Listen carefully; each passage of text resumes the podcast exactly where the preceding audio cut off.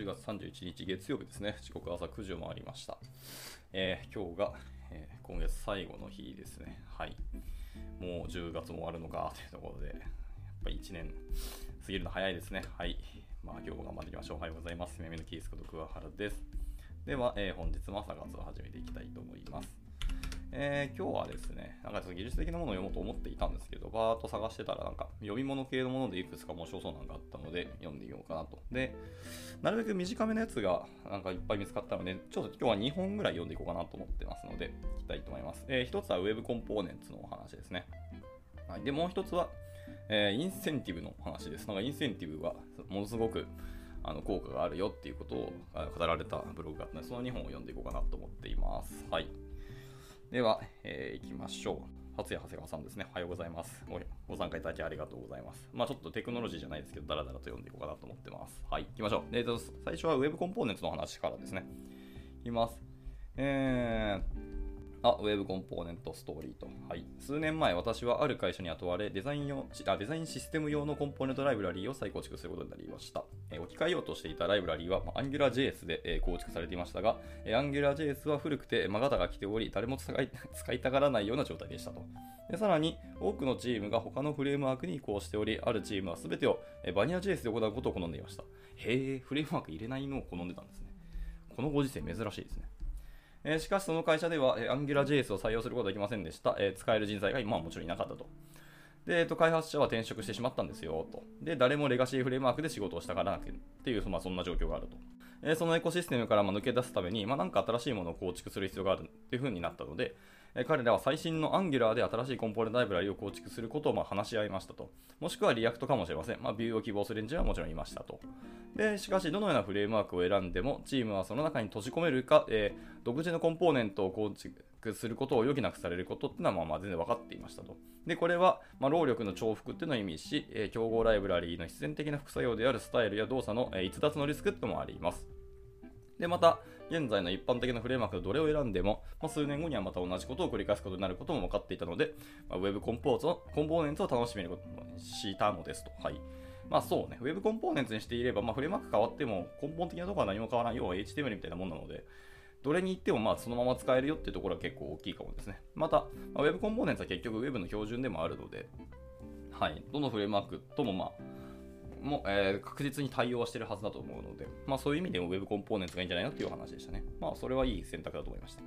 で、そしてそれが現在最も使われてるんですよってことですね。はい。で、 React、Vue、Svelte、Solid など、まあ、どのフレームワークで開発するかはもはや問題ではありません。え特定のフレームワークを使うことを強要されることもありません。UI プリミティを再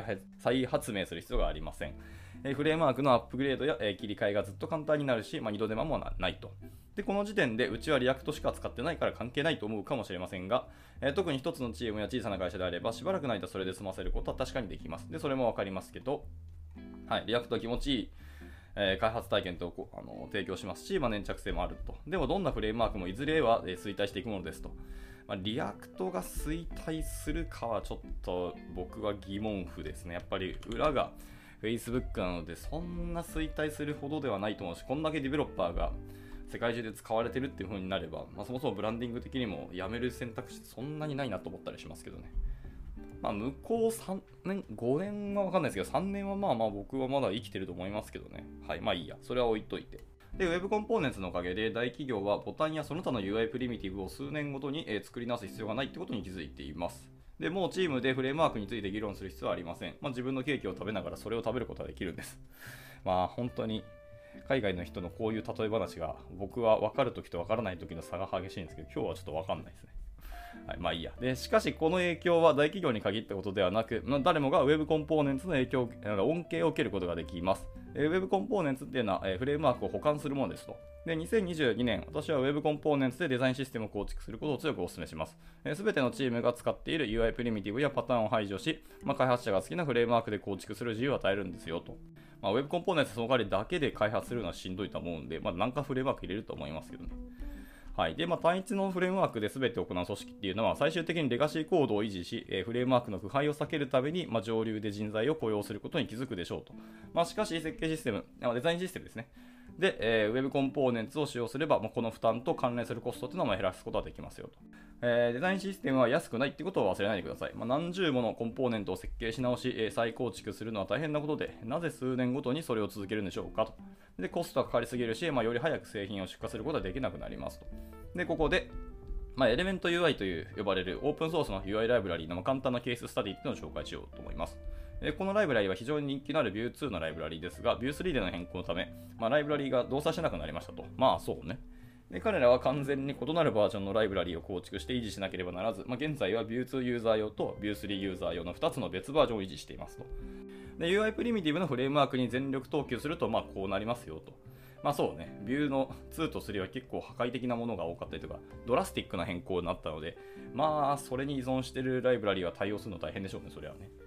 はいでまあ、フレームワークごとに、まあ、そしてメジャーバージョンごとにそのコンポーネントライブラリの複数のバージョンを維持しなければならないってことを想像してみてくださいと。まあまあコスト高いよねって話だと思います。で、まあ、Web コンポーネンツのおかげでこれを完全に回避することができます。えー、Web コンポーネンツは完璧ではないという、まあ、批判もよく耳にしますが、これはもちろんそうですねと。はい、完璧じゃないですよと。でしかし、Web コンポーネンツは非常に優れており、まあ、標準の一部でもあり、欠点を改善するための共同作業が可能になります。私はフレームワークの乱立よりも、プラットフォームベースの総合運用可能なコンポーネントの方を選びますよっていうので、えー、この記事が切られ、えー、締められておりましたと。まあまあ、いろんな、えー、ストーリーをベースで、まあ、Web コンポーネンツどうっていうお話だったと思いますけど、まあ、フレームワーク依存でなになるべくしたくないというか、そこを避けるというのは確かに大きい話ですし、もともとの発端が、まあ、AngularJS からあのやスタートしてて、AngularJS の開発者が転職してったって言ったら、それは残った人としては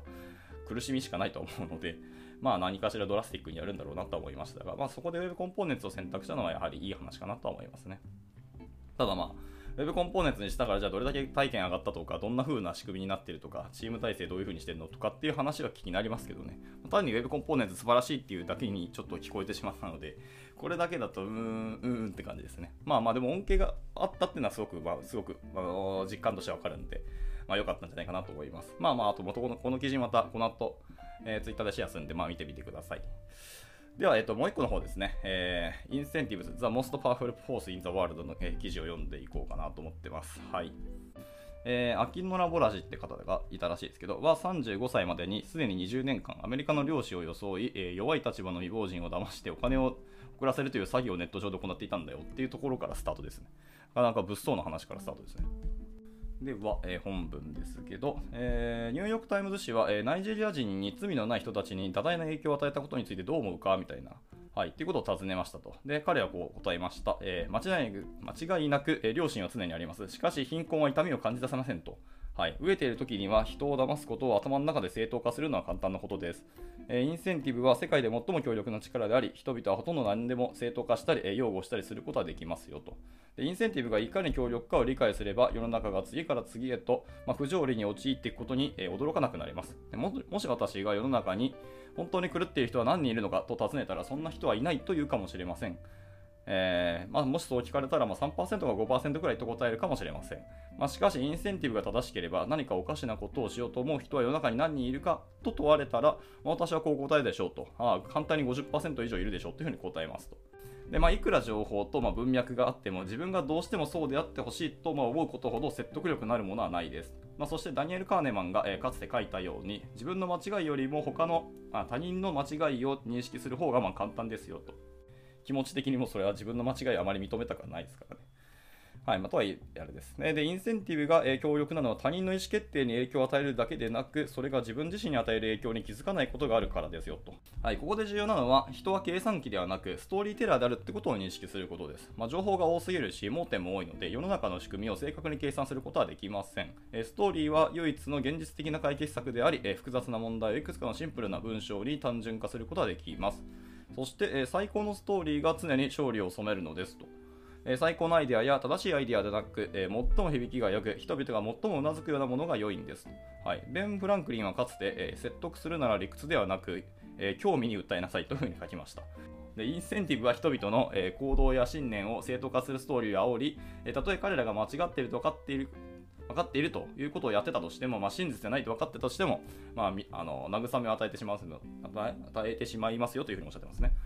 はあ、まあまあ、気持ち的には結局そうなっちゃうよってことですよね。はい。で、ちょっと実は、例の話が出ますね。はいえー、私がよく知っている男の実話です。えーまあ、ピザの配達員だった男が、まあ、2005年に、えー、サブプライムローンのバンカーにあったと。で、ピザの配達員だった彼は、え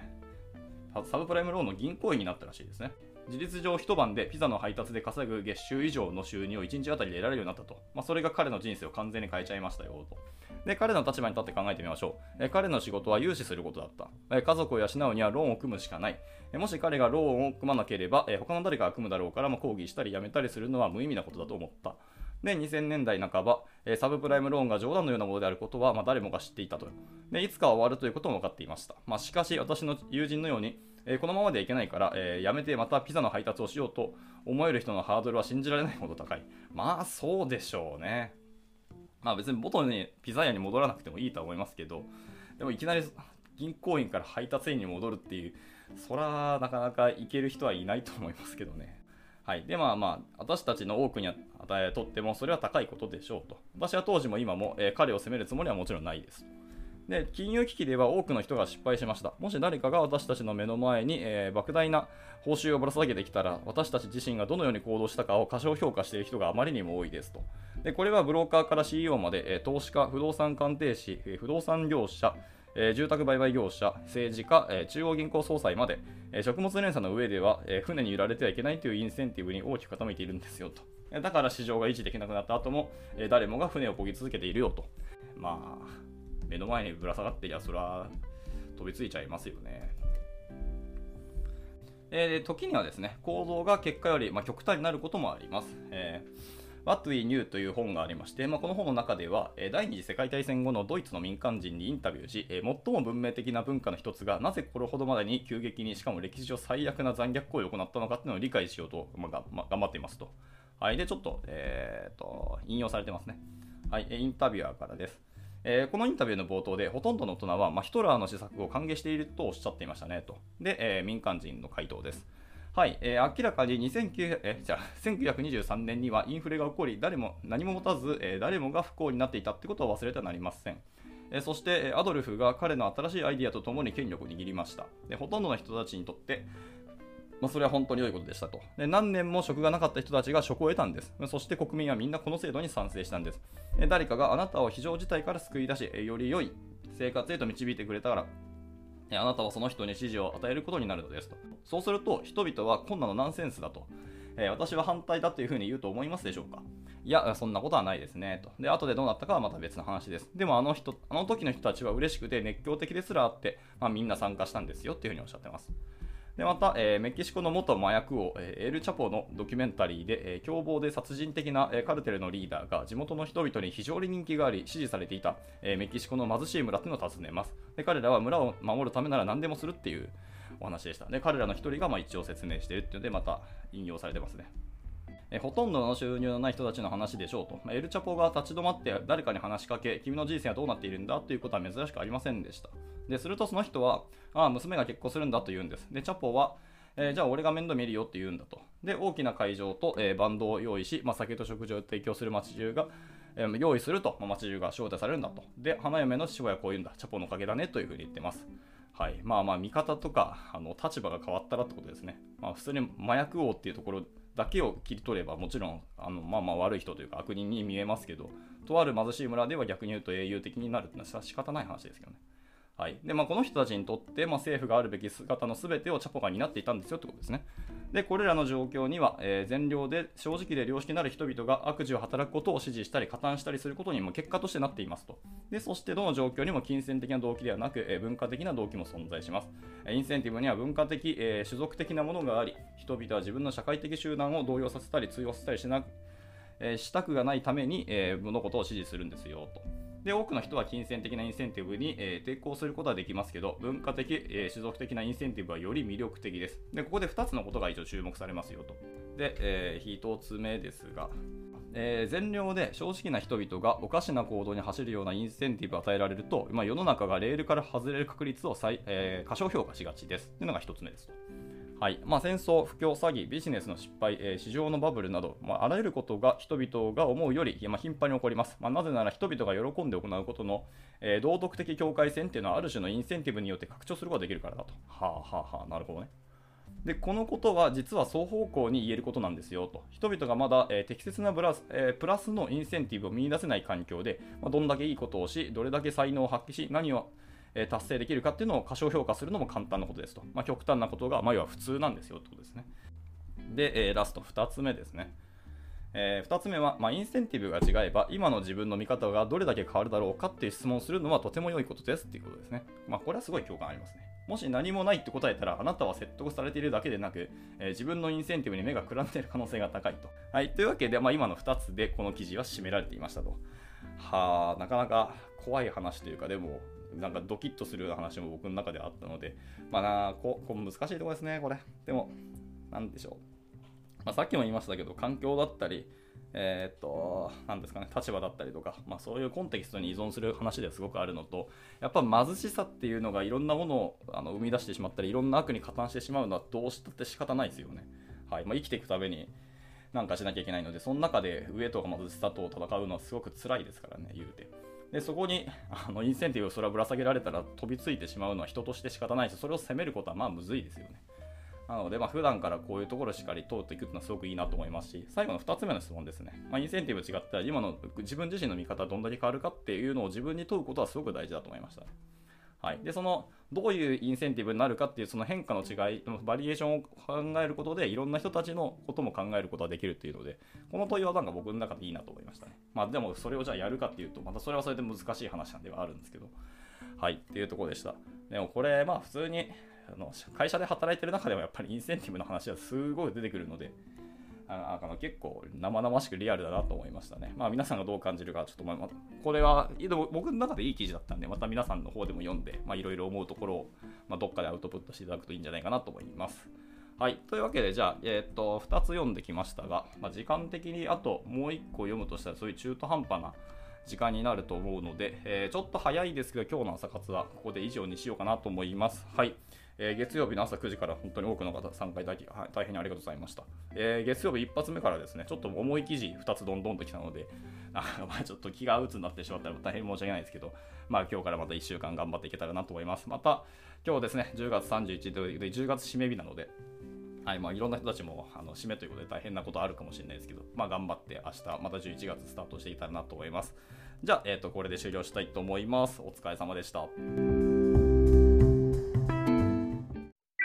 And now, a short commercial break.